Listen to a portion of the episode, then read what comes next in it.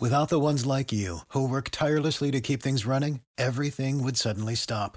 Hospitals, factories, schools, and power plants, they all depend on you. No matter the weather, emergency, or time of day, you're the ones who get it done. At Grainger, we're here for you with professional grade industrial supplies. Count on real time product availability and fast delivery. Call clickgranger.com or just stop by. Grainger for the ones who get it done. Prescription products require completion of an online medication consultation with an independent healthcare provider through the LifeMD platform and are only available if prescribed. Subscription required. Individual results may vary. Additional restrictions apply at lifemd.com. Read all warnings before using GLP 1s. Side effects may include a risk of thyroid C cell tumors. Do not use GLP 1s if you or your family have a history of thyroid cancer.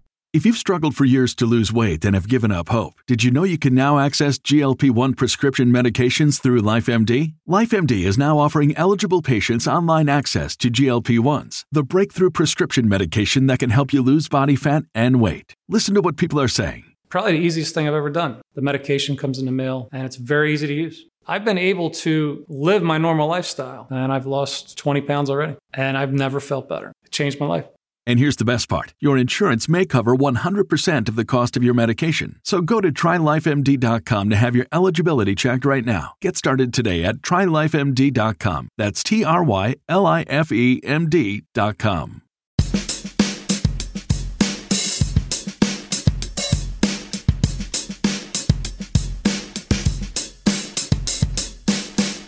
And here we go. This is our playoff preview edition of Jay Bird Watching. Gentlemen, we have made it to the playoffs. I am your host this week, Mr. Adam Corsair, and joining me as always are my two co-hosts, Mr. Craig Borden, and Mr. Brennan Pennicard. Gentlemen, it's playoff time. Whew. Playoff time. That's crazy to think, man. It really is. Two claps and a Ric Flair. I love that. That's so awesome. It's That the should be best. forever. It's the best. Did you guys see the video from the Vladdy cam on the Twitter account today? No. No. Oh, the the one that he had on his head when they yeah, he had a. GoPro. Yeah, I didn't see it. I saw him around wear it. batting practice and doing this and that, and then he actually Really? had it on during that, and it was amazing. You know, and then he gives you know gives way to Charlie Montoyo, and then he takes it back. Oh, So, yeah. all right. Well, hey, it's uh whatever works. And that will stay. Like remember, I think it was 2013 they did this. Right? Yeah, I but Jose, Jose what was it called? It was called called- something. It was Loviste or whatever. yes. Yes. And then in 15 they had the stir up The the pot, baby. yeah, stir up the pot and now woo, two claps and a Ric Flair. How much what we does got. the Caleb Joseph thing remind you of just Jason Grilli being the craziest human being in the bullpen? Yeah. A little bit. That's a good comparison, A little bit. Yeah, except uh Caleb is, is a little more I I don't want to let me use my words carefully here. He's a little bit more southern, I guess, because he's got like the dip in his mouth. He's like, Yeah. "We this, guys." He's he's more Gibby, put it that way. He's there, Gibby, but he's not quite that guy from the Water Boy. yes, yes, yes. Is from I love that. it, though. Caleb, Caleb was yes, yes. Yeah. All right. So uh the the stage is set and the Blue Jays finished this shortened 60 game season in the eighth seed uh in this expanded expanded sorry playoff race with a record of 32 and 28 and they are set to travel down to the trop for a three game series against the Rays to kick off this playoff run. I am on record, and I think this is the title of the episode, that I am ready to end this hex. I'm tired of hearing House of Horrors. I'm tired of hearing that the trop is cursed for the Blue Jays. I'm tired of all that. Let's end this hex. But before we get there, though, I want to touch on some notable areas of the regular season. I think it's important to sort of gather up some uh, portions of the regular season that can build confidence towards the playoff run uh, for both the Blue Jays and for us as fans. So we spoke that at length about what the season meant to us on the previous episode and how there's a paradigm shift in management and when it comes to their pursuits for a playoff position. So we'll start here. Brendan, if you can summarize this shortened season in any way you want, you can bring up a specific moment. You can talk about what gives you confidence heading into the postseason, what gives you maybe some pessimism. Doesn't matter. What is it to you? What offers you the best sense that the Blue Jays have a shot in this postseason run? It's a good question. Uh, there's a lot that you can touch on, whether it's uh, the bullpen and how they performed uh, for the majority of this season. And look, they'll be rested uh, going into tomorrow. Uh, they, especially the key arms, didn't pitch very much against the Orioles uh, over the weekend, and they had today off as well. So they'll be rested and ready to go. And I'm expecting them to get back to similar levels to where they were. the outfield was a huge surprise. I know we've touched on that two episodes as the season wound down, but the fact that Teoscar Hernandez broke out. Randal Grichuk got hot this last week of the season. Now, maybe that was just playing Baltimore like he's done his entire career against the Orioles. Uh, but still, hey, what team is better to play for Randal Grichuk going into the playoffs to maybe find your groove and your stroke than Baltimore? Um, and Lourdes Gurriel had himself a very good season too. It was quiet, I think, because Lourdes started slow, and then he came back uh, and just built and crept up and up and up to the point where he batted over 300 and I know that there's other batting metrics that we use now, and batting average may be a little bit more watered down as a stat than it used to be, but hitting over 300 is still an accomplishment. So the fact that they have three outfielders that you can feel pretty good about uh, moving forward uh, into this playoff series uh, is good. And I'm pretty sure look it up, but Teoscar, from my memory, was pretty good against the Rays this year, and he's probably going to be the most important piece to hopefully beating them in this three game. Bullpen in the outfield definitely uh, is the key for this series to me, but it's also been the key the regular season. What about you, Craig? I'm just happy that Wilmer Font is definitely not going to be a part of this playoff roster. I don't hey, that's not confirmed yet. He's outright this afternoon. Does that mean he didn't even make the trip? Oh yeah, I guess He that's didn't no, yeah. Yeah. So that's it sucks for him, but I'm not shocked by it at, by any means. They have nowhere to put him. You can't. You couldn't put him on this playoff roster. But we'll get to that, I'm sure. But anyways, I'm just excited to see what the hell actually happens here because this is completely something we didn't think was going to happen, and the fact that we got all these guys that Brendan had just alluded to that have stepped up really, really a lot this year. We have another Jose Bautista in this lineup in Teoscar Hernandez. There's really no other way of saying it. I I am dumbfounded by how much of a stride he's made since last season. And we saw that little bit coming at the end of last season, but this has been a freaking you know train wreck of moving through the American League as far as offense goes, and he's just been wreck- going through everybody. It's not been little pieces here and there. He's been really doing a solid job of anchoring the middle of our lineup and a lineup, guys, that without him right now, it would look kind of punchless. I really would be wondering what the hell we would be doing right now without Teoscar Hernandez doing what he has done this season. And this is no short shortage to anybody else on this team. It's just wow. There's really not anything else. Like you said, batting 300 and you know everything. It's just crazy.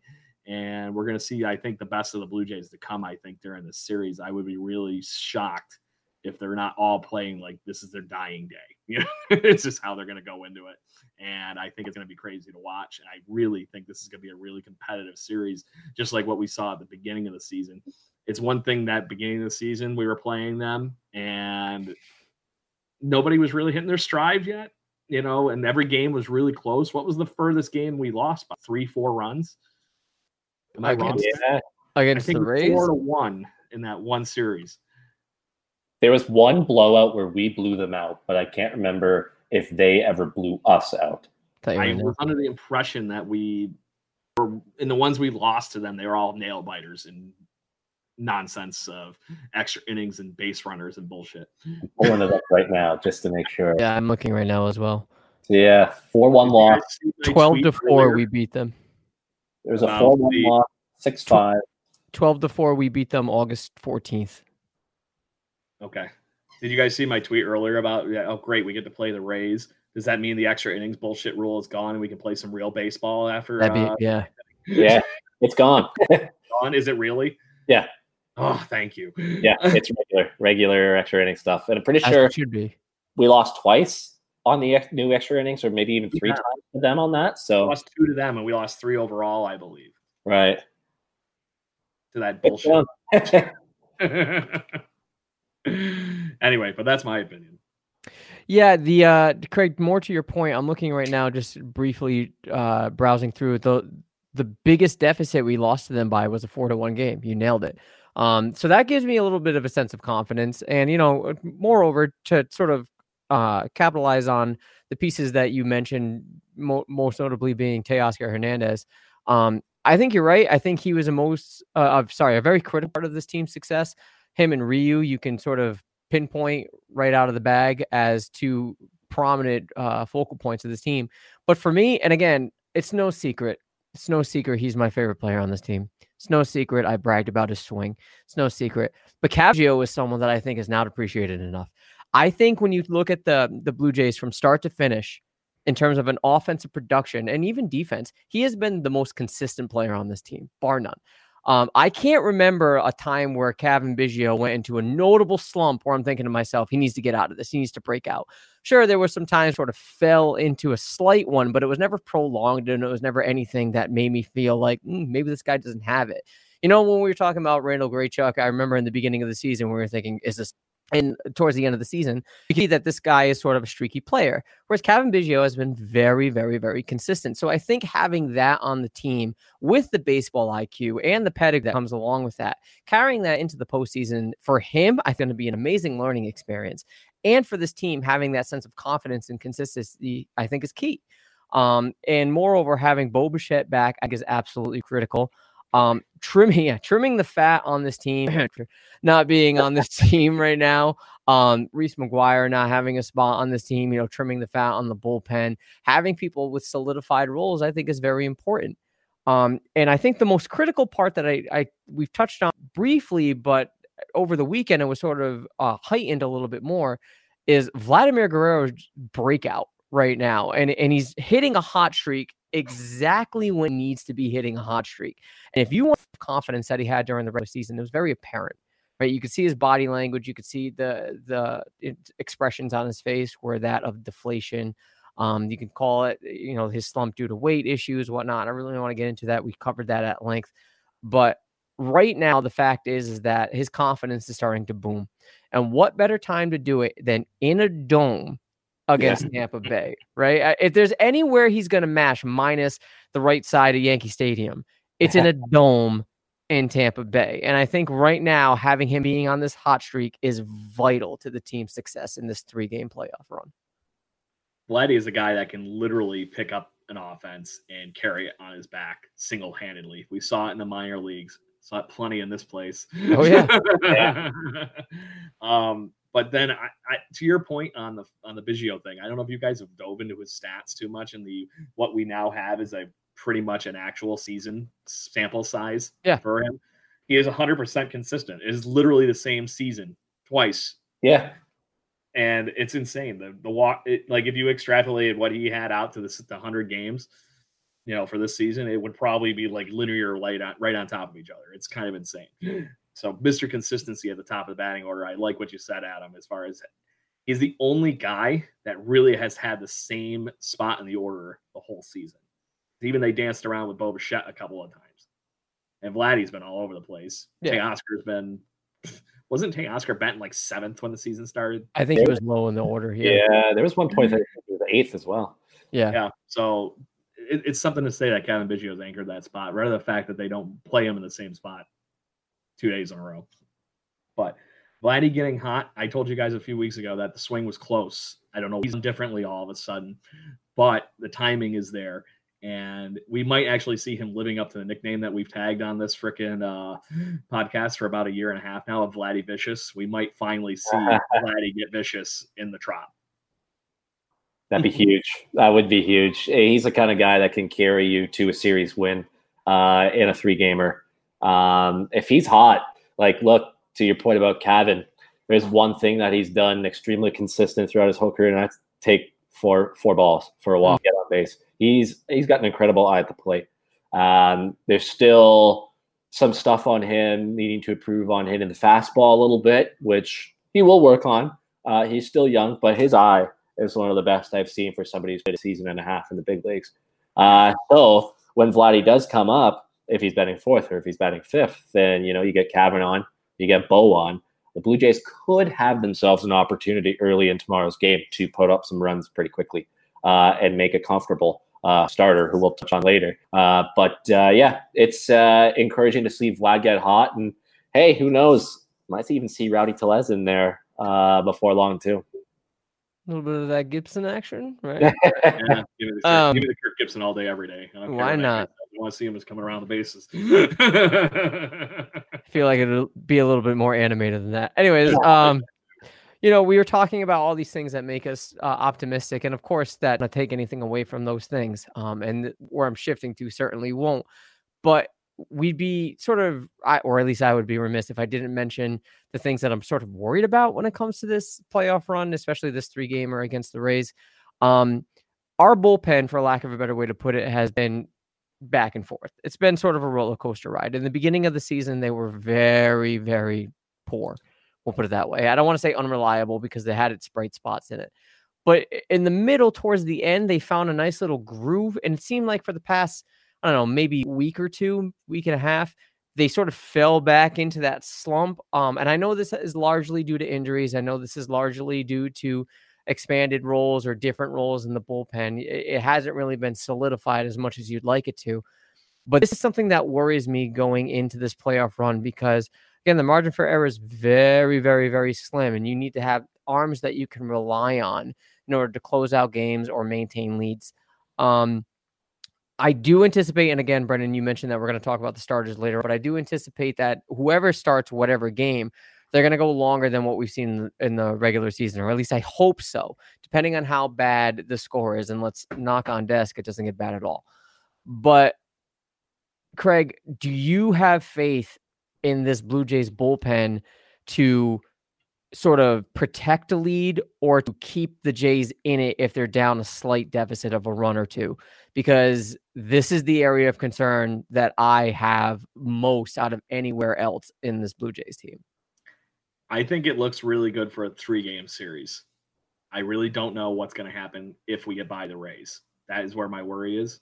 We're, we're talking about guys for the next three days. You're going to be able to tap into Nate Pearson for a couple an inning here or there. You're going to have Robbie Ray. You're going to have a, a, a good collective group that is win or die. There's no other way of saying it. But then because of the whole bubble situation, everybody's going to be rested if we get by this round because they're giving everybody until what next Tuesday. I think Monday. Okay, either way, that's the whole Yeah. fucking weekend. Hmm, Absolutely. Friday. So there, I'm not worried about them being able to regain those guys after they use them or use them to ex, you know exhaustion this week because they do get a decent break.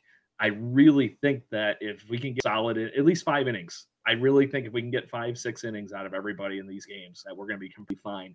And I don't see that being an issue with the way Ryu has been throwing the ball and locating lately. Shoemaker looked good, even if it was abbreviated start. And well, I'm sure we'll touch on the whole thing here, but Walker was just insane during his outing, and I really can't say anything better about that that three innings that he pitched of perfect baseball, really. Yeah. So as far as it goes, I think we only get more reinforcements if we get Rowe back and everything like that too. That were, like you said, offsetting some of those roles at the end of the season, trying to fill in innings for those guys. Yeah, it feels like Romano's kind of in a similar spot to Rowdy at this point, where it could be at any point they could be activated. And I know over the weekend they showed, or some of the Blue Jays guys showed videos of Romano throwing, and it looked like he was at 90 feet off of the mound. Um, I think him and Vladdy could potentially be activated for tomorrow. I'm just not so sure out of the two of them if I want to throw Romano back out there late in the game. If he is healthy, um, he's coming in early. He's coming in in the sixth or the seventh inning. He's not coming in in the eighth or the ninth. Uh, if you go back and look at some of the guys down the stretch who have performed well, I'm 100% confident in Rafael Dolis right now. He's really hit his stride. I'm not worried about him. Uh, Ryan Borucki looks like he's found his groove again. Uh, he had a little bit of a mishap um, after his insanely dominant first month or so of the season. Uh, and then Nate Pearson is a shot in the arm to the bullpen uh, as a guy who can go out there and air it out for an inning, maybe an inning, two innings uh, at max. The one guy who I am definitely concerned about going into the playoffs because he hasn't been as effective lately is Thomas Hatch. He's definitely showed some chinks in the armor. Uh, his last through a few appearances, he has not looked nearly uh, as dominant. Uh, but again, uh, well, based on all those guys you just listed, you have Dolis, you have uh, Bass, who I think has been fine. Uh, you have um, uh, Pearson, Pearson, Uh, yeah. yeah, Nate Pearson. Uh, there's three guys right there. And we've seen even the last few playoff runs. 2015, you went Mark Lowe in the seventh, Brett Cecil in the eighth, and Roberto Osuna in the ninth, or Aaron Sanchez. So they only went four deep the last time in the playoffs, really. And Mark Lowe is kind of like, well, if you have to come in in the sixth to clean it up and get it to Aaron Sanchez uh, or Brett Cecil, go for it. But yeah, three or four deep, that's really all you need, especially in a three gamer. You don't trust Yamaguchi, man? Nope. Neither do I. I'd be shocked if he even makes the roster without uh, Zeuch the other day. Honestly, I really would. Yeah. In all reality, I would rather give the ball to you know. They're similar pitchers. They're, that's the whole idea between Yamaguchi and Zeuch. They're they're ground ball guys. Mm. Yeah. You're going to pick one of them, and right now I would go with a hot hand. And I'm not saying that Yamaguchi ain't going to be good later, or he might not be needed in this playoff series. But right now, I would, like I said, I've seen all the good from Zeuch. I would just go with him right now if I had to choose between the two. Same. All right. Um, I was gonna save this to the end of the show, but I think we've pretty much cock teased it enough that we need to just get right into it. Uh, let's talk about the starter issue because this has been a hot topic here on uh, on. Blue Jays. On the Twitter feed's already been begging us for it. So Yeah. Um, All right, so Brendan, I'm glad you brought this to my attention because I, I think, like many other Blue Jays fans, was just under the the assumption, the complete assumption, that Hyunjin Ryu was going to be starting uh, for Game One. Apparently, that's no long, longer the case. Um, Shoemaker is going to be making the Game One start now. On paper, it's Shoemaker Game One, Ryu Game Two, and if needed, Walker Game Three. Um, this is not what a lot of people has ex- uh, was expecting, m- myself included. Craig, I think you can say this, and Brendan, I think to a certain degree, you weren't expecting this necessarily either. Um, but it's also my understanding that this is Ryu's request. Um, I, I, from my understanding, he works better on a day's rest, or so he said, and he preferred to start game two. So, um, I my initial gut reaction is, "What the fuck is Charlie doing? What what's going on?" And then listening to uh, more information, reading more information, I sort of said, okay, well, this is out of Charlie's hands. What are you going to tell him? No, you have to pitch. Um, maybe you should. But Brendan, where where do you stand on this? Because you offered a little bit of optimism, and after thinking about it a little bit more, I was sort of getting there with you, but I'm still a little apprehensive. Talk me out the ledge, man. Talk me into why this is a good idea. Yeah, I think the first thing that people need to realize or just step up back from the ledge a little bit is it's unconventional. That's for sure, and I think that's what's scaring people. Uh, is you're not throwing your best starter out in game one. Um, after Thursday's game, there's a time thrown over 100 pitches. It was the first, actually, he threw exactly 100 pitches, but it was the first time he went seven. So he did say after the game uh, and Saturday uh, that he was sore. Uh, so I just think it's them being extremely cautious. Now there's some conflicting reports if he's asked for the day off or if uh, or the extra day's rest. Um, some people have said that he didn't. Uh, wh- wh- whichever you believe. Um, look, I think regardless of how you slice it, we've never seen a three-game series before in MLB playoff history. It's been lately one game wild card and then a five-gamer. Uh, and no matter how you slice it and dice it, guys, you could win game one and you have your best starter for game two to sweep the Rays. And that is your best chance to do that. Or if you lose tomorrow, you have your best starter to save your season and get it to your second best starter in game three. So I think no matter how you slice it and dice it, the Blue Jays are probably thinking, well, okay, he's sore. Let's give him the extra day's rest that he's performed really well off of. But also, no matter how you break it down, if you win game one, you lose game one, game two is the most important game of a three game series because you could either win it in two or you save your season to go to a game three and trust luck into. Well, I like it personally. I know there's a lot of people who are kind of scared about it. Um, and I think a lot of the arguments that you would make for starting Ryu in game one uh, versus not can be applied to why you start him for game two or why you don't start him for game two. I just think it also works well for the bullpen, and I don't want to ramble on too much, but let's just say tomorrow Shoemaker, because he's not stretched out, goes three or four innings, and then you have Robbie Ray to follow him. You flip the Rays around pretty quickly to throw them off, or you got a righty who's actually way better against lefties than Taijuan Walker is. Those splits are undeniable. Walker's not good against lefties this year. You have that, then you have the lefty coming in, and then you use your best bullpen arm. So if it's a close game, you can mix and match your way to a close one run game, two run game, and give yourself a chance to win that game with a bullpen day mixed in with Shoemaker starting uh, and Ray. The hope is, and this is where this could backfire, guys, if Ryu goes out there and throws a dud, then your bullpen's taxed for game two. And if you do happen to win, you're screwed for game three. But I think you're assuming bullpen game one is going to be huge. Ryu gives them the day off by going seven or eight in game two. If it goes to game three, your bullpen is rested again because most of them had uh, Wednesday off. So that's why I've warmed up to it for sure. Yeah. So I agree with everything you just said, Brendan. But my biggest worry about this whole thing is I could really give two shits on why Ryu is pitching the second game. If he wants to pitch the second game, they want him to pitch the second game. Great. It's still a game that I'm probably going to win because I, he's going to be in that game. Right. My issue is that the next best pitcher might not have a chance to actually pitch in this in this series. You're hoping and praying for the fact that he is going to get to the third game to be able to use Walker, or you're going to start the next series off with Walker. I don't like the idea just because if I'm going to be doing it, I would rather just start Walker the first game and get him out and go there because of that bullpen situation you were just alluding to. There is a chance that, as slim as it is, I, from what we've seen from Hyunjin Ryu, that he could come out and then the season is lost. There, there is that chance. I don't want to be that guy. I really don't think it's going to happen. But I just, for shit and giggles, because I didn't know what my record was on this, I pulled his playoff stats, and I'm not terribly impressed. So I don't know if you guys know, but he's got a over four ERA in the playoffs while he's playing with the Dodgers. That could be, I know it's heavy loaded by having a short out back in 2013, but there was also one in 2018 where he gave up seven runs in, thir- in seven innings. So there is a recent history point here to why you should be throwing your best two guys in the first two games because game three is not guaranteed. Um, all right. So I that was my very initial reaction to this because I was under the assumption that Ryu would be one, Walker would be two. Um, but I, I, I mentioned this on Twitter to you, Brendan, and I think this makes a lot of sense. I think Game Three Walker is just lip service. I don't think he's going to pitch Game Three. I think he's coming out of the pen regardless. Game Two, period. I think he's going to have to. He has to. Because yeah. any kind of a dud, by, even if it's not. Exactly. Even if it's not, you're walking him out there, and then you're hoping to salvage the game three, right?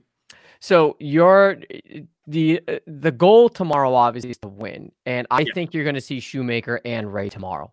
I do too. And honestly, I, am actually pretty confident with the two of them too. I am too. I really do not think I the way I know that you know you guys seen it.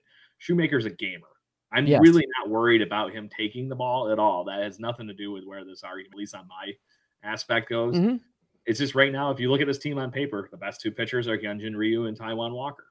Yes. And if and- he was starting game two, I would think Walker starting game one. And that just seems fishy and weird to me. See, I think you can piggyback off that philosophy of having your two best pitchers pitch in the same game, unless it's a blowout.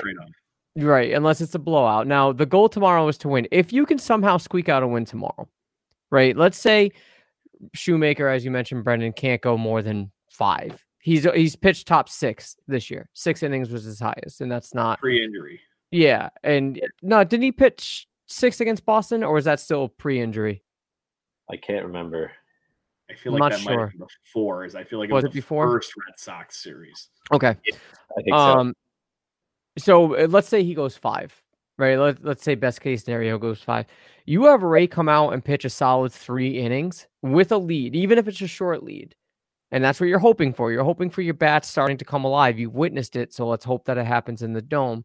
Mm-hmm. Um, and you have maybe Nate Pearson close out the game with his heat which by the way, I think he hit 104.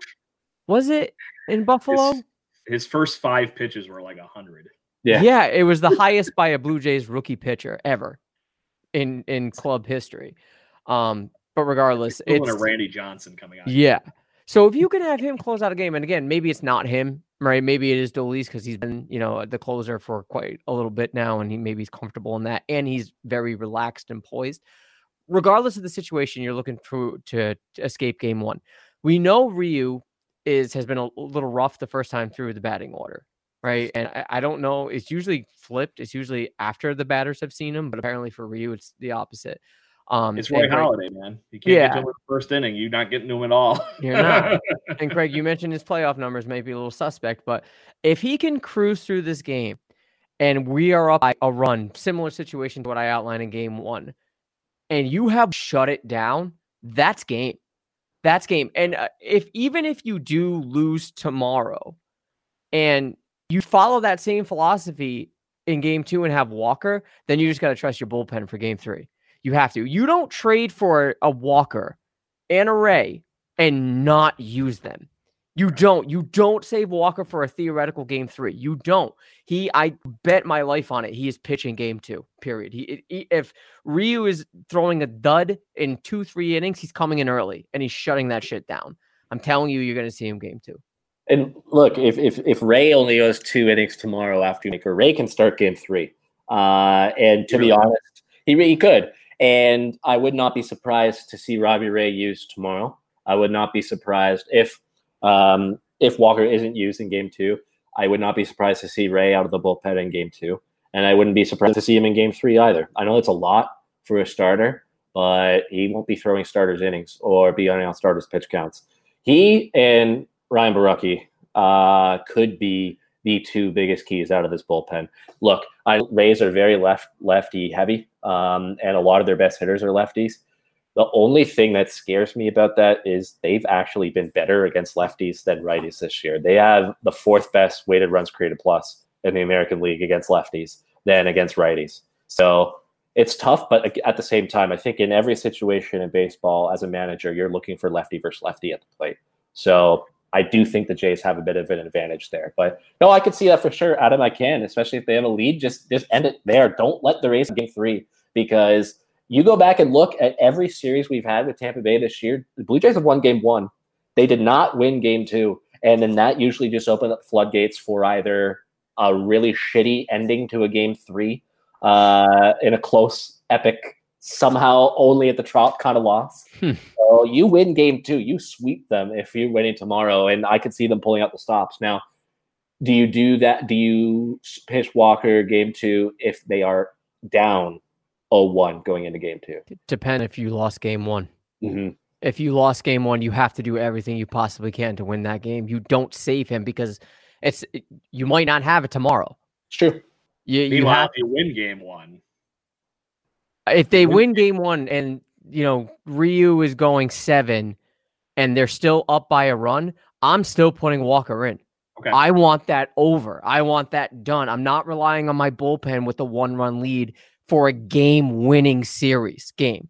Right. You at that point, we just you haven't if you win this game in the series on Wednesday, you have until Monday Yeah. to rest. You fucking put everybody out there. It's all hands on deck. Done. You put the boot on the throat. So if you're up by one run and Ryu goes seven strong, you put your next best pitcher, not your next best reliever, your next best pitcher right in, and that's Walker, and shut Yeah. that shit down. That's what I want.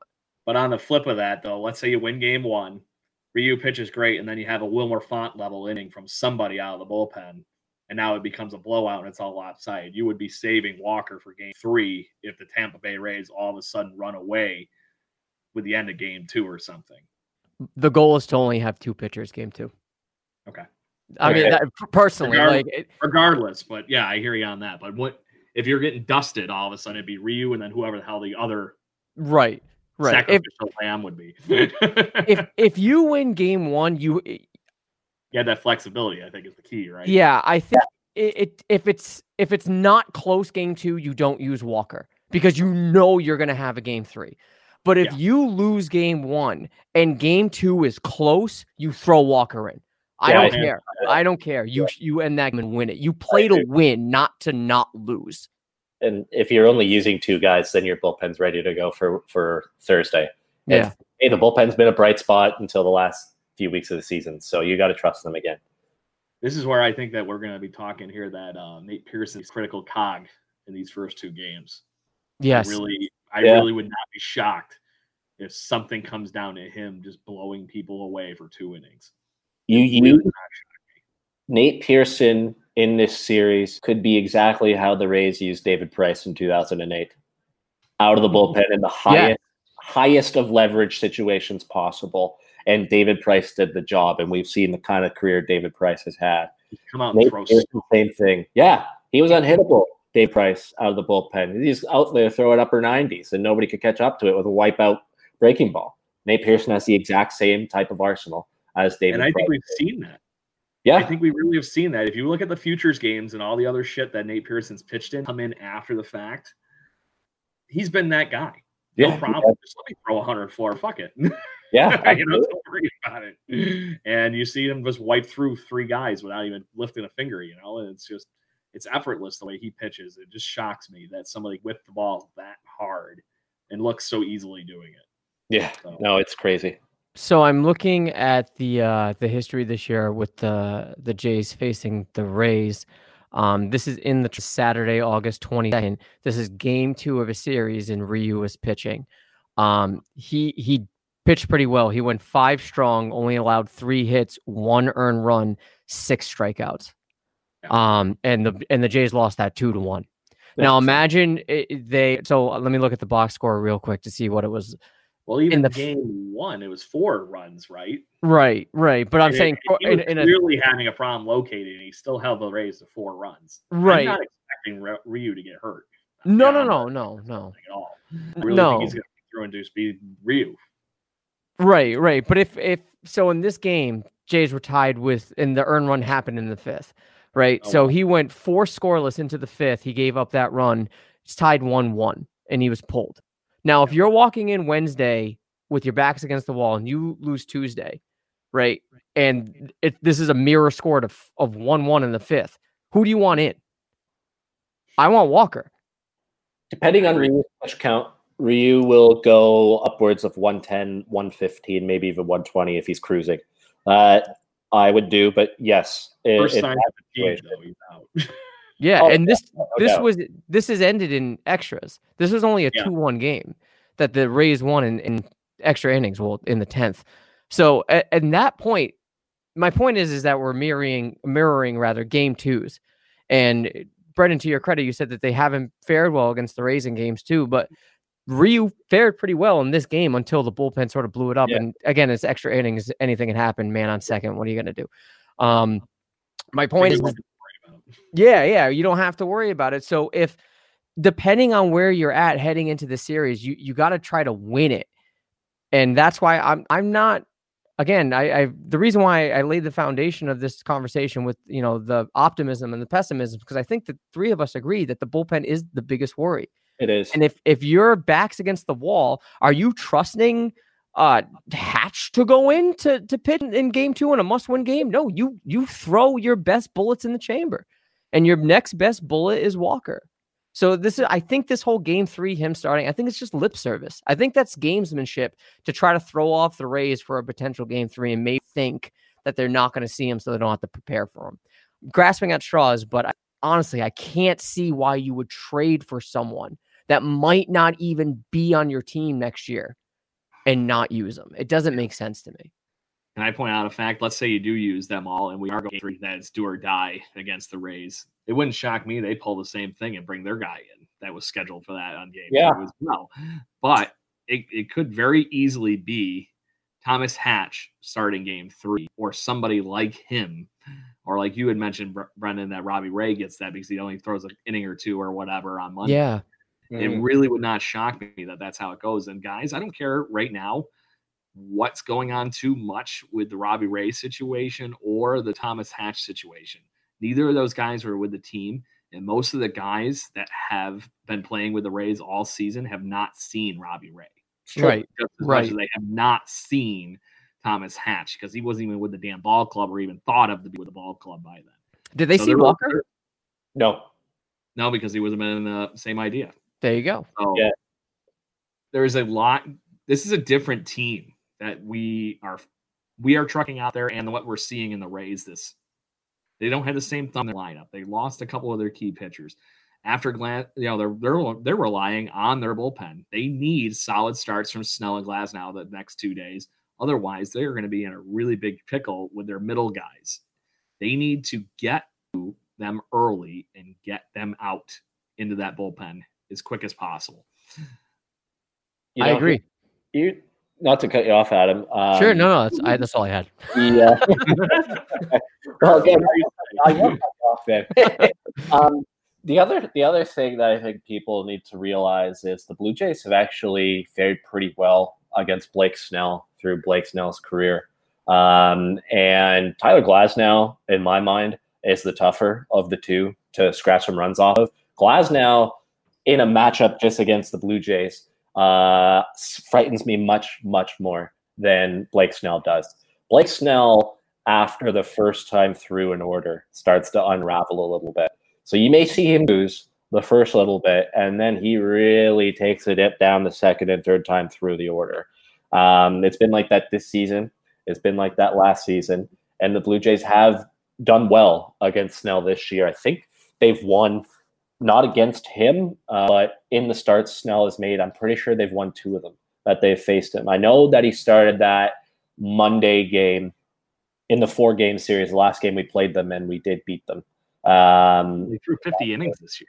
Yeah, exactly. So Glasnow scares me more, and I would much rather rather have Hyun-Jin Ryu going up against Tyler Glasnow because that's the kind of game where you could be 1 1, 2 1, 2 2, 3 1, whatever it is, into the sixth or seventh inning. Whereas I do think that they have a much better chance against Blake Snell tomorrow to put up a few runs, maybe third, fourth inning, uh, as they get through the lineup a second or third time. That's just me, uh, how I feel. I know they Morton well in game three, but to exactly your point, I would not be surprised, or maybe it was Craig, would not be surprised if, if the Rays have a lead that Charlie Morton is warming up. Both game three starters are sitting in the bullpen in game two uh, to be there in case you call them. I really do. They have to be. Yeah. Right. And because depending on what the status of game one, I don't think you see Morton if the Gays win. Uh, the, the Gays, the Jays win game one. Uh, I don't think you see him. I, I, I don't because I think they're confident in saying, okay, yeah, you can have this game. We'll win tomorrow. You just, it's a catch twenty two, right? You're saying, okay, you just wasted all of your best pieces, and we still have someone that we yeah. we can trust for game three. Good luck, beat them. Yeah, yeah. And, and and maybe that's what they do, and maybe that's the advantage that the Rays have over the Blue Jays because theoretically comes to Blue Jays chasing a win, I can see them be more inclined to putting all their bullets in the chamber to win game two if their back's against the wall in comparison to just sort of relying on their bullpen and spreading it out. Flip side, though, if the Jays do uh, are able to capitalize on game one, which that'd be great if they could, um, and you know the Rays are down a run or two, or maybe it's a tie game, then it's going to be a chess match right? Yeah. Then you're gonna. I think you do see Morton versus Walker at that point, and and it, give me that. Give me that kind of baseball all day. I'll take it. And then you ha- you both have. Well, maybe it's just the Jays primarily having a bullpen uh, game on on on Thursday, but for me, I think the Jays had to lose. I think the Jays are a lot more fragile in terms of their pitching compared to the Tampa Bay Rays. I do think the Jays, and maybe this is a hot take, I think the Jays have a slight edge when it comes to offense, especially right now. I really do. I think that they, if if they're on, they're they're I wouldn't say dangerous, but they're they're not a slouch team. Obviously, the pitching is what our is our biggest concern. So they need to use everything in their disposal to win this game. Whereas the Rays have sort of like an assembly line of players that they trust that they can use to stretch out three games. So the Jays have a lot more to lose and they're a lot more uh, fragile when it comes to this series. So I, I think they're going to be aggressive, and I think they're going to be far more aggressive to the Rays than the Rays in this entire series. And give me that all day. I want to see some aggressive baseball by the Blue Jays. Yeah, the Rays offense is boiled down to if they can get on base and steal them. It really has. I don't know if you guys have watched some of the stuff for them after the, you know, what would have been the mid mark of the season, but since we've seen them, watching them play all the other teams that I have watched them play, they are a completely different offense than what you would think of in traditional baseball. They are more small ball, move guys around, how you get this guy from here to there. And the Blue Jays have that ability to do that now that they have been getting that consistent help, the consistent hitting through up and through the lineup. Right. And the fact that you are, you know, have the we have the Thunder back, especially if we do have the Kirk Gibson and Rowdy Tellez after the fact. so I would think that without Choi in this uh, lineup, is one of the ones that they left off. Yeah. Right? I think and so. I, he's, I, I don't think he's on there. Yeah. Yeah. So that's a major piece of their, you know, their thunder in their lineup that is all of a sudden not there. I know he hasn't been exactly what he has been in previous years, but the, the kid's crazy. Austin Meadows too. Um, on the Snell note, I pulled his uh, baseball reference stuffer on all his team opponents this season. The Blue Jays have the highest opponent's batting average. Um, oh, sorry. Yep. Out of other any any other team other than the New York Mets for some reason. Remember when the Mets were sort of relevant for that day? Yeah, one day. the Blue Opening Jays day. had- yeah, opening day. right. The Blue Jays faced him two times, touched him up for a 4.67 ERA. So that equates to in math when I can find it here. Either way, doesn't show. Oh, that was seven runs. No, two runs. That's really weird. I don't get it. but anyways, they batted 233 against him in those two games. All the other teams in Major League Baseball, like I said, couldn't even get up up 200 against the guy this season. So to Brendan's note, there's some data that backs up the fact that the Blue Jays have hit him pretty this season, and it actually tracks over the last four or five years, including his Cy Young year, which I Mm. thought was more impressive. So there's something to do against the Blue Jays that there is something wonky when he sees the blue that he get. It's not the pinstripes, I guess. he has no fear of the Yankees. I can see that right here on this paper. But the Blue Jays light him up for some reason. Yeah, I'm not scared of Snow. It's Glasnow who terrifies me more than him. So I'm glad Ryu is going against them. It's uh look, this topic we could it, it could be an Right. entire show over this topic. Like there's so many avenues and angles to take. The only other thing I'll get in there is you could follow, you could have decided to follow a similar route that you take tomorrow. Go Walker three, four, five innings, and then bring in Robbie Ray.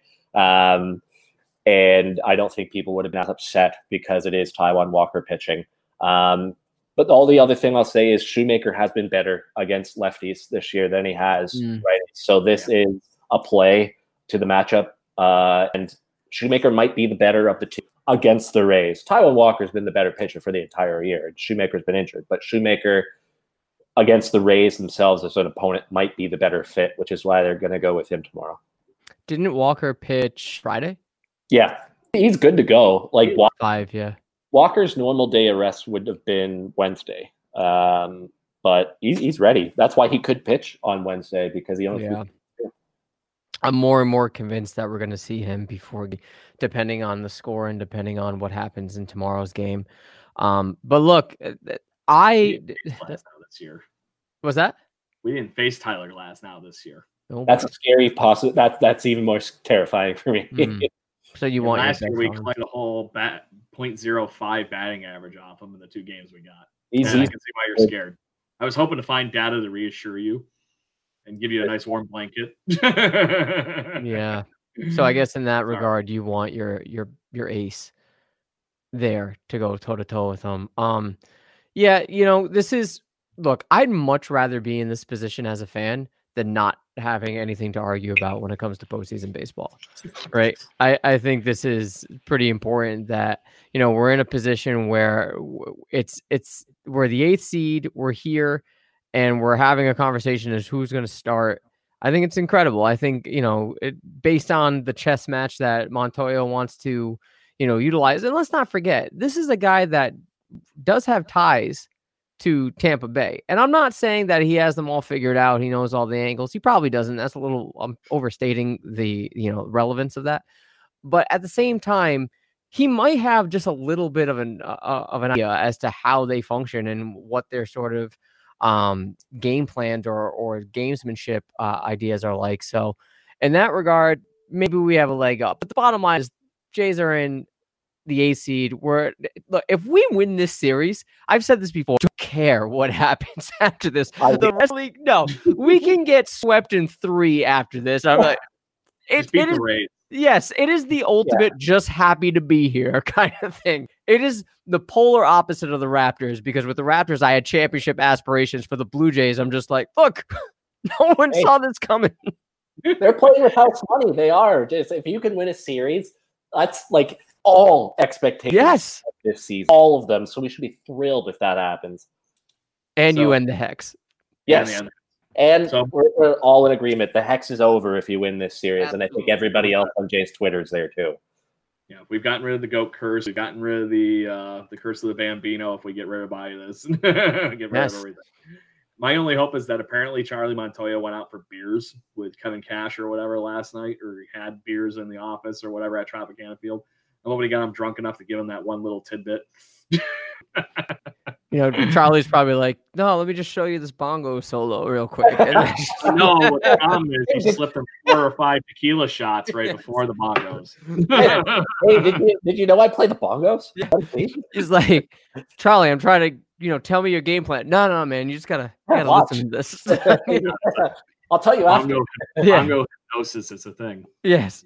Kevin Cash was like, "This is a terrible idea." Anyways, um, so we're in agreement that you know it's not the worst of ideas, and I will admit that my knee jerk reaction was, "What is happening?" Because usually when you see this announcement, it's this is Montoyo trying to be cute, but then when you read between the lines and you you if it's true, he was sort of pushing for this, then I can understand. Um, there is a philosophy out there that you say, no, you're getting paid $20 million. You pitch when I fucking tell you to pitch. Um, but I understand that you, you want your players to be comfortable in this situation. You don't want to have any anxieties or whatever. Um, you risk it. And I'd be more pissed if Ryu was like, no, I need to pitch game three. Then I'd be like, what are you yeah, doing? Yeah, you know, there is um, some uh, good data though that trends in that fact that him having that extra day rest actually does help him. There is yeah. there is legitimate information there, and maybe that's yeah. what they're tapping into. And if that's what it is, I'm great. Sure, yeah. sure. Um, all right, so let's let's move away from that, and you know we, we're talking about how the Blue Jays, um, even though we did say if you listen to dig into the archives, listen to the game one podcast, and it was uh, three hours long or thereabouts. It was the entire length of the game. we were talking with uh, numerous guests and amongst ourselves that it is not unreasonable to think at that time, game one, that the Jays can make the postseason. And I believe that. I wasn't just giving lip service to you guys and to the listeners about how we should be optimistic optimistic about the season. Just given the landscape landscape of a shortened season, given how we knew the Red Sox were frauds, but no one else knew this apparently. Yeah. Um, we did the one to one comparison. Yeah, we were talking about that on Baseball Central today. I'm like, how did you notice? Right. They did the same thing apparently before the season. Apparently, they thought Kevin Pillar was going to save the team. Yeah. Okay. Maybe for the for the first three weeks only. Um, yeah. but you know, it, it, we're here, and it's for me. There's no turning back now. That we've seen this paradigm shift that I talked to you guys about last week about how the front office is now chasing a title and trying to build pieces and even acquiring rentals to add to this core for this playoff push. Now, again, there's a good chance that Walker is not going to be on this team. I don't anticipate him being on this team. I don't anticipate VR being on this team, and quite frankly, that's fine with me. Um, but um, you know, I, I don't think there's any turning back now. So, Craig, what do you think? Do you think that we have seen the the last of the X amount of years of control narrative? We're trying to build towards something, or do you think this is the beginning? Of a push, a legitimate push year after year for as long as this core is producing the way they are. And let's not forget, they're still developing. They're not even close to their potential or their ceiling. Uh, do you think that this is going to be a new yearly trend where the front office is going to be aggressive at the trade deadline or the offseason and try to acquire talent to push towards a consistent contender? I heard an interesting tidbit that I think might actually, unfortunately, be playing against the Toronto Blue Jays come free agent market. And unfortunately, Brendan being the resident Canadian here and us being on the other side of the border, we have this wonderful, um, you know, closure thing going yeah. on. And I've been saying, my oh, my friends are like, oh, you guys played your last game in Buffalo. You don't have to worry about it. Um, I, I would be honestly shocked come next baseball season if you know after spring training that the Blue Jays are allowed to migrate north like normal. I sadly think with what's going on that Buffalo is the Toronto Blue Jays' new home for the extended future. I really don't see an end in sight to it, especially with all the what I read in the Toronto newspapers and stuff this morning on Twitter.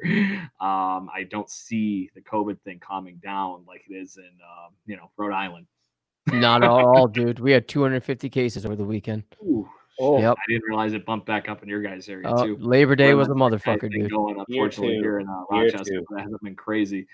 Um, but I I do think that they had the the full on reason. Hyunjin Ryu is the exact reason on how they can get people to Toronto. Mm-hmm. This team is young. It's exciting. It's proving to be that point. It's not looking like a you know, ooh, the bubble popped or whatever at this point. This team is only going to get better with what we currently have. And coming in the minor leagues. This is a fifth best ranked minor league system in Major League Baseball as we see right now. And we didn't even get to see minor league baseball this year. That's just with adding you know the uh, Austin Martins and whatnot of the of the world that are going to come in and hopefully do just as good as we think. Um, but this team has been doing great on hitting on prospects. So I don't see that part of this whole thing changing. And other Major League Baseball teams are noticing that. So come that trade deadline rental for the big push, we can get a guy like David Price. There is plenty of stuff in the cupboard. There is not anywhere Yeah. any issue with them being able to get. I don't think anybody they wanted, all uh, except maybe Mike Trout. but if you were talking about the Braves all of a sudden tanked and they were dangling Freddie Freeman and you wanted him as your new first baseman, I could see them being able to throw prospects and some money at it, and something like that will stick. I don't care what anybody says. Or you know, prospect wealth is just as much as having as good money these days, as far as how the most teams are building a team. You're even seeing the Yankees do that. It's not just throw money at it and get good players at your major league level anymore. But because of that sustainability in our minor league system, I don't see the other part of your question, Adam, changing too much. I don't see them going to the point where they're going to just all of a sudden go for five rentals at a trade deadline. Hmm. I really think that they're going to be hedging their bets to find those guys, even if it is somebody like, let's say they wanted, I know he's hurt right now, but Austin Meadows from the Rays, and they were dangling him out there. They're looking for somebody like him that would have two or three years attached to his contract still. Whether it's a big contract or not, I don't think will make a big difference anymore, though. I hope so. Um, I, I hope that this team is aggressive in their pursuits because you're wasting talent. And that's not to say that they can't do it on their own. I think offensively we're fine. Obviously, I think um, maybe another outfielder would serve this team well, or a veteran catcher would Yeah. serve this team well.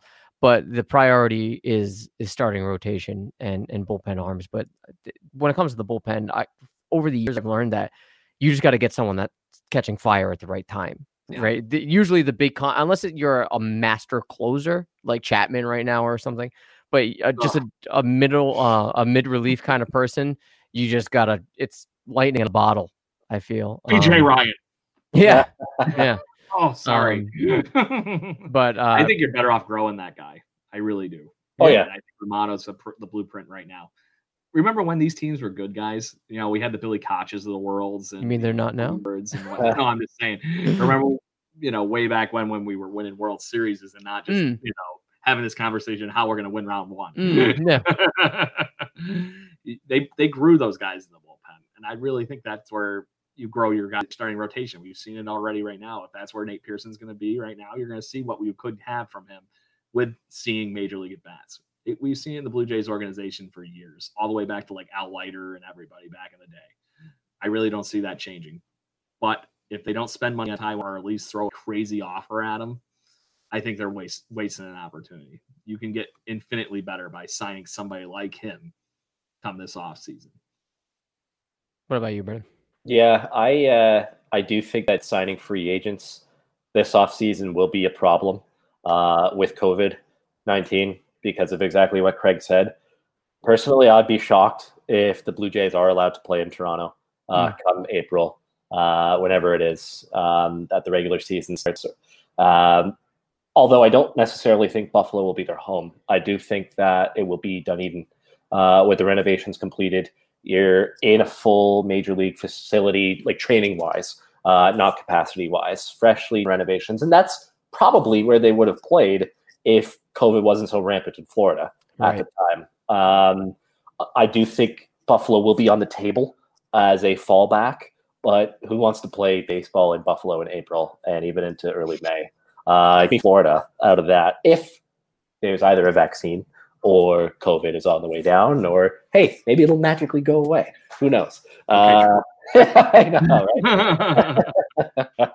but yeah, no, I, I if they add, uh, it'll be through trade. Um, but I agree with you, Craig. I would be throwing a nice three, maybe four year offer at Taijuan Walker because he's been awesome since he's been here. Um, he can slot right in again next year as your two or three behind Ryu and Nate Pearson. Uh, and then that gives you two rotation spots to cover from a crap ton of guys that we've seen audition for it out of the bullpen this year. Like Ryan Borucki, Anthony Kay, Thomas Hatch, Julian Merryweather. The list goes on and on and on of who you can fill those last two spots with. But if you can pencil in Ryu, Walker, and Pearson going into next year's year as your three, I don't see any holes moving forward for this team. I see some soft spots that could use some reinforcements, like catcher. There could be an upgrade behind the dish. There could be an upgrade in the outfield. Uh, and the bench is clearly in need of an upgrade too. And VR has not been that uh, like they had hoped. So, yeah, I think we've learned this year that they're pretty much set moving forward. They just need to reinforce some of those leaky parts of the vessel.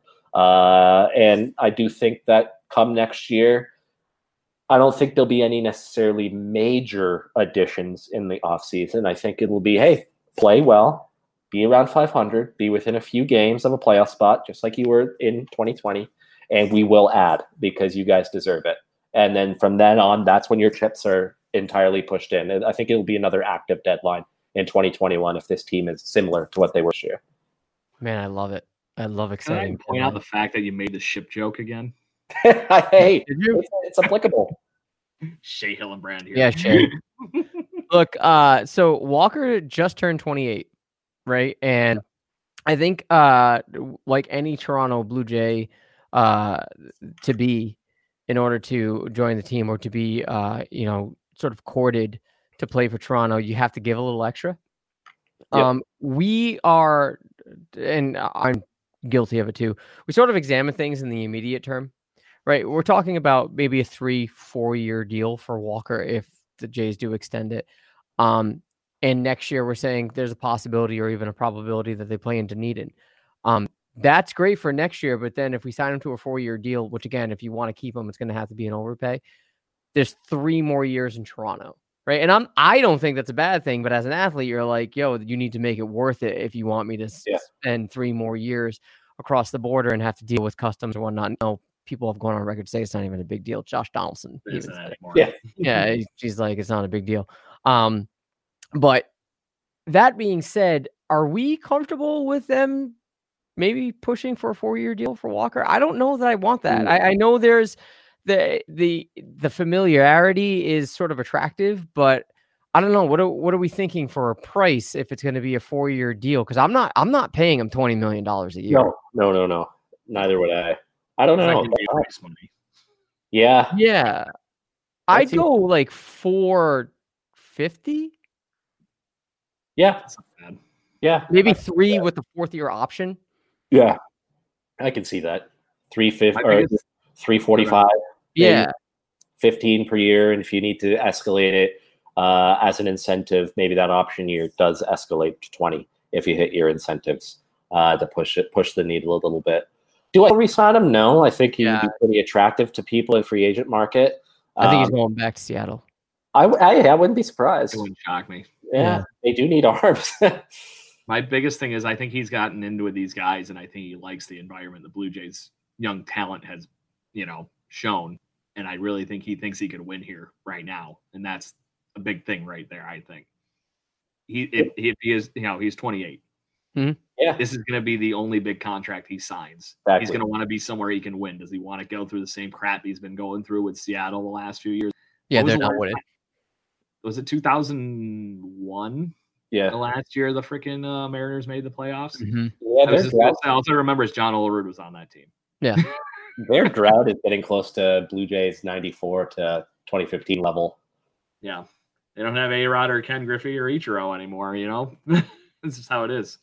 All the moons aligned properly in that one. But I just think that if he wants to sign a big deal, it's going to be for somebody that's a contender. I that would be the reason I'm shocked that he goes back to Seattle.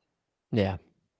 All right. Well, time will tell. I hope that the the Jays are aggressive. I love trade deadline drama, and it again. We, if you want to dig in the archives, listeners, and talk about what we, I mean, listen to what we talked about when it comes to the trade deadline. It was really cool to be acquiring players rather than trying to sell off assets for future. Um, but I digress. All right, We let's get Miguel Hell King Kirk. Yes, yes. Let's get into the meat and potatoes. This is going to be, we're going to set it in stone. We're going to put it here. We're going to give our predictions. Um, this is for this three game series against the Rays.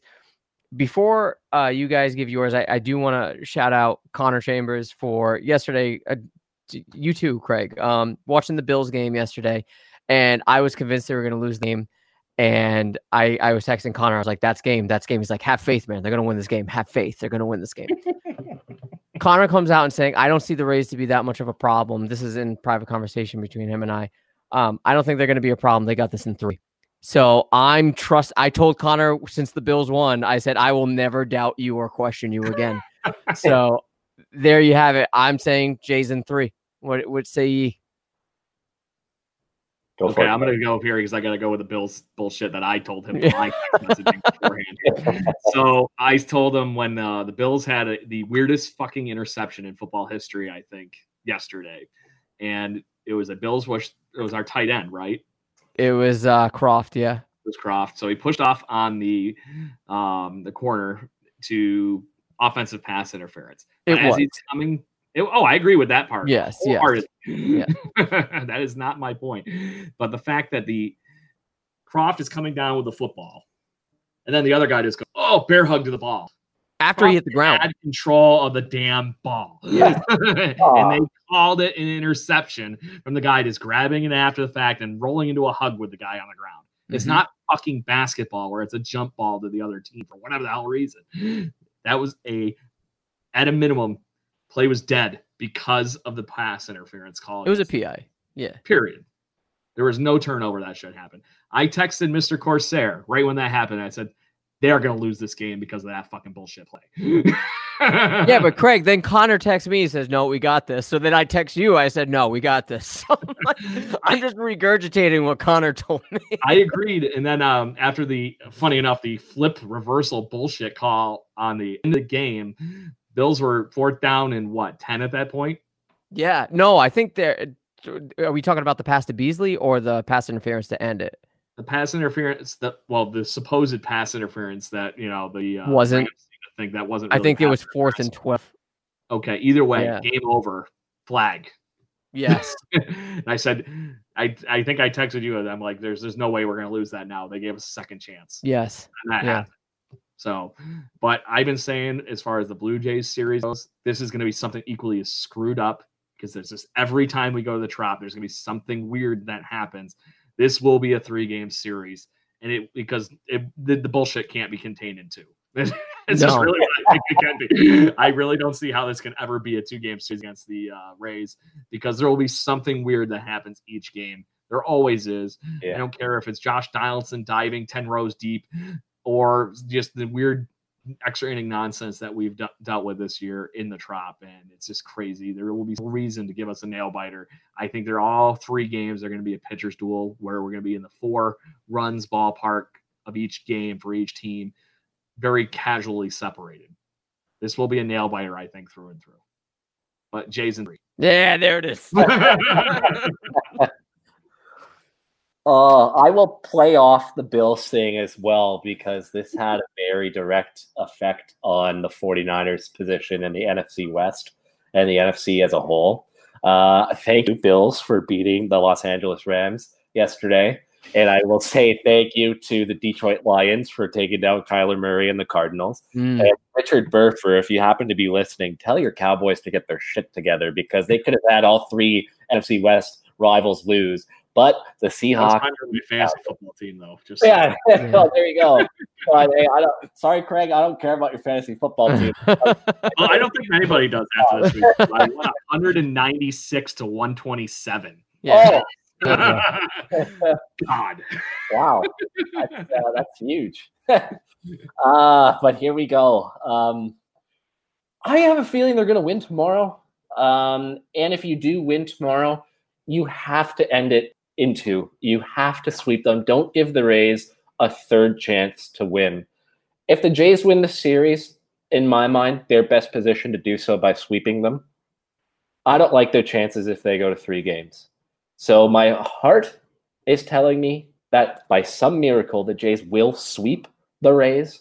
But if it goes three, I can't say that they'll win a three game series because that's just too many opportunities for bullshit to happen at the Trop. That's too much opportunities for the House of Horrors to come back and affect us. And I don't know about you guys, but I'll I'll probably be turning off my phone tomorrow, uh, just to be distraction free and not have anybody just bother me. I'll just be locked into the TV screen. There will be nothing that sets me if there's one of those stupid fucking home runs that go off of the catwalk. Yes. Happens Oh. in a key moment, I will throw something off my balcony. That's why it's not heavy, like an empty water bottle or something. But there will be some objects flying around in my condo if something like that happens. and I can see that happening. I can because that's yes. just typical Tropicana field crap that always seems to happen. So end it in two if you're the Blue Jays. Sweep them, move on, go to the bubble in San Diego. If it goes three, I don't personally don't like their chances, and that's more so if I'm laying money down that the Rays would win it in three. But I think the Jays' best path is sweeping them. I really do. Have faith, man. Have faith. I I'll think be, I might have a heart attack, man. I feel you. Um, so if if the Jays do win this, which I think that they at least can, I don't think this is going to be a cakewalk for Tampa Bay. Um, that leaves one of Cleveland or New York. Who do we want? Yankees. We want the Yankees. Oh yeah, I want nothing to do with Shane Bieber or Zach or Carlos Carrasco. That's why I didn't want to play Cleveland on Sunday, and I'm glad that they did not beat Baltimore because I am terrified of the Indians' pitching staff, their starting pitchers. Agreed. You agree, Craig? Uh, the, my biggest You don't have to is deal I with. don't- the Cleveland offense doesn't scare me. That's- No, it doesn't. That's, Right. that's big so sure. I think it comes down to being about the same level of the Rays series with the the uh, Indians. I really do. Where I don't really want to fa- face a what has been a turning around Yankee lineup and then have to face freaking Deivi Garcia again because apparently we can't hit him. It Yeah. could be, he might as well be Shane Bieber according to the Blue Jays. Just saying. but it's slightly nuts. I right now I I'm leaning toward I'd like to face the offense of the Indians versus the Mm. offense of the Yankees, and I That's think fair. outside of Shane Bieber, the pitching is on par with what I would see from New York. I think Sure. so. Right now, I know what I'm going to get from a New York series, and it's going to be we're going to get blown out one game, we're going to blow them out one game, and then we're going to beat the living fuck out of each other for the third game Mhm. and back and forth, and there will be no end in sight. It will go all games of that series if we play New York. I like it. Uh, I'd rather face New York as well. And Craig, given that these are nationally televised, you want to deal with the uh, the Yes Network announcers. So Yes, Network Um, is completely toast. Michael Kay even tweeted out to the universe yesterday, and I'm like, oh my god, he said something that was actually right. um, he is taken down. is he a Jets fan? I hope not. Oh, Right. actually, if he is, I hope I. I never had to hear it in New York here anyway. oh, I hope he's a Giants fan. I really Oh, do. what's what's worse though? Oh, Like, man, I don't Be a know. Giants fan over a Jets fan all day. I'd rather be a Giants fan because at least you have Saquon. Yeah, I think I would too. Yeah. But you got dummied by I mean, yeah, half the 49ers roster. All of them were backups I know yesterday. They're and they bad. 36 to 9. they're tanking for uh, Trev, bro. Hey, Daniel Jones is not it. no, and neither is Sam Darnold. He's That's not. what I'm saying. Yeah. All right. Um. So, uh, do you guys want to do picks to click? I think we should. Yeah. Okay. What's Let's what do was each last one week? game. See, we're gonna do pregame or post games. All right. What do we So got for last Yeah, week? okay, we'll do we'll do game by game picks to click. I like Yes. I think we All did right. one actually last game, so we're gonna call. No, we were saving it for today. Saving oh, it That's for right. today. for today. That's what it was. Well, I'm pretty sure I lost with AJ Cole, so I'm just gonna cross that off. Well, hold on, Craig. you, I was trying not to hex anybody because the week before that I was fucking everything up. And don't do it again, man. Well, hold on. So we we agree that Brendan won regular season. Right now, he will flat out wholeheartedly win the regular season. Where do you want to keep the stats? We're starting going? over. We're starting over for postseason. oh yeah, All right. everybody's 0 0. regardless of the fact that you Adam had Lourdes, who was basically a player of the week again, that still does not save him because Brendan would have won four to three, and sadly I was shut out for the short season, sixty game season because All right. even our guest spot had a win with a with uh Bobby picking. Uh, That's true, He actually Anthony. picked his brother. What He we- picked his brother. Yeah. All right. So So, it starts Looking over. card.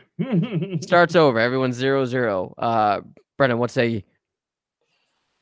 Uh, the pitching got me the win. Um, I am gonna go. Oh, this is That's tough. for the one game. No, I know, I know. this is this is why it's tough. I'm not just not sure how much he would be used. I, I I'm in I'm inclined to go Robbie Ray, and I think I'll lock that in. I really do think he's going to have a huge role tomorrow. Um, Shoemaker goes three, Robbie Ray goes two or three, and you get into the sixth inning, and it's close. Maybe you're winning uh, by a run or two. Uh, that's more than doing your job uh, as Shoemaker and Robbie Ray. You're giving your team a chance to win, and you're handing it over to the bullpen. Ray is the bridge guy from Shoemaker to the bullpen. And we've seen in spurts this year, in two or three inning spurts, Ray can be nearly unhittable. Uh, and if he brings that tomorrow, uh, I like their chances. and that's why I think they can squeeze out a win tomorrow. And Robbie Ray is my pick to click. All right. Craig? I'm going to be that guy and ride Vladdy. Okay. Good idea. I'm going for Bad Vladdy pick. Vicious. All right. Um, I'm gonna go a little unconventional. What I wanted to pick Shoemaker. I do think the fact that Kirk caught Shoemaker was a sign. I'm going the king. I'm going king. I think I think he plays. I think he's they haven't seen him. And this kid is how can you not be more confident than you Oh, are right now? I know, right? And riding high, man. I, I it would really He's in the shock me if he isn't DH tomorrow anyway. that's what I'm saying. It Or really- pinch hit or something. Regardless if he's not, I I was thinking that he was going to be Pat Borders. I Mm. really was thinking that he was going to be like 92 Pat Borders. That season, Pat Borders was eh, good enough, but as soon as that playoff thing clicked, man, he rode that all the way to a World Series MVP. He was lights out. I really think Kirk has that same kind of bat potential that he could just ride and go nuts in a dome. Or a catcher. I really think right now, with the Blue Jays state of their lineup, his bat is too important to leave out of the lineup. And I Agreed. think you do solidify him as the DH, even if that means you have to have Caleb Joseph as your third catcher for this series. I really think with a 28 man roster, why not? Yeah. Yeah. Case, it's three games. And if it doesn't work out, you can change it up before the next series. I really think right now, King Kirk's weight, you know, bat, like you were testifying here too, is worth its weight in King Solomon's gold. Yes, dude. Think about it. Think about the balls it takes for a manager to say, "Hey, dude, that's only played a ball. Uh, Yeah. You're our starting catcher for Yeah. a pivotal game one." Um, and I do think that there was a reason why he caught Shoemaker. I really do. I think they they've had this planned. I don't think this was just sprung up on. Yeah, Ry- Ryu said to them yesterday. Oh, by the way, um, I, I don't feel comfortable pitching. I think this has been this is a, a very prudent organization that talks about things well in advance and they plan for shit. So I, it wouldn't surprise me. I'm I'm going the king, and you know, I I, just I hope I hope. So uh, look, game one. All right, we're here, and I'm so amped for this playoffs. If 2020 gave us anything good, it's that the Blue Jays are going to the postseason, and this is the first year that all three of my favorite teams played a playoff game in the same year. It's never happened before, so Wow. this is it's it's incredible. Um, before we head out, bigger surprise: Brewers making the postseason or the Blue Jays making the postseason? For me, it's the Brewers. They like Brewers. snuck in. Yeah, being under 500, that takes the cake. What is that? Like, Yeah. Beginning of the season, though, I'm not calling that. They should have made the postseason. yeah, you I- they have The talent. Blue Jays to me are a bigger surprises. Nobody had us written in on this dance. Uh, Yeah, everybody assumed that Christian Yelich was going to ride the Brewers right to the playoffs. without Right. trouble. yeah. And he has been rough.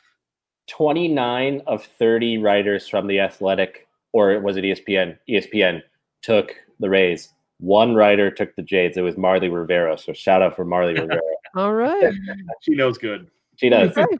okay. Well, having said that, this has been your uh, series preview.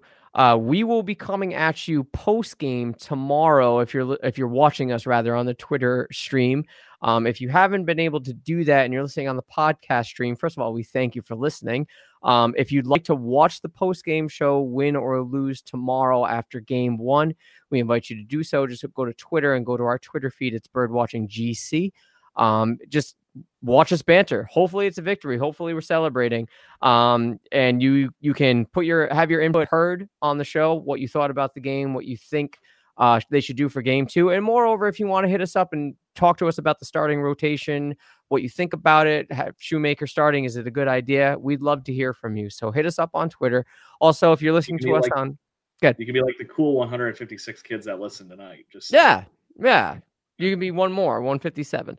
Um, if you're listening to us on Apple Podcasts, please take the time to subscribe and leave us a review. It helps us out a bunch. Five stars would be great. Even if you don't want to give us five stars, five stars would be great. Um, leave us a review. It doesn't matter if that's positive or negative. It really doesn't matter because all we care about is the five stars, and that's what Apple cares about. Uh, Google Podcasts, please subscribe to us there. Spotify, we're on all your major podcatchers. Whatever you listen to, we are on that platform. Um, and we thank you for uh, listening. And guys, game one vibes. Let's finish it with the Let's Go Blue Jays. two claps on Ric Flair. Woo! Let's go, Let's Blue go, Jays. Blue Jays.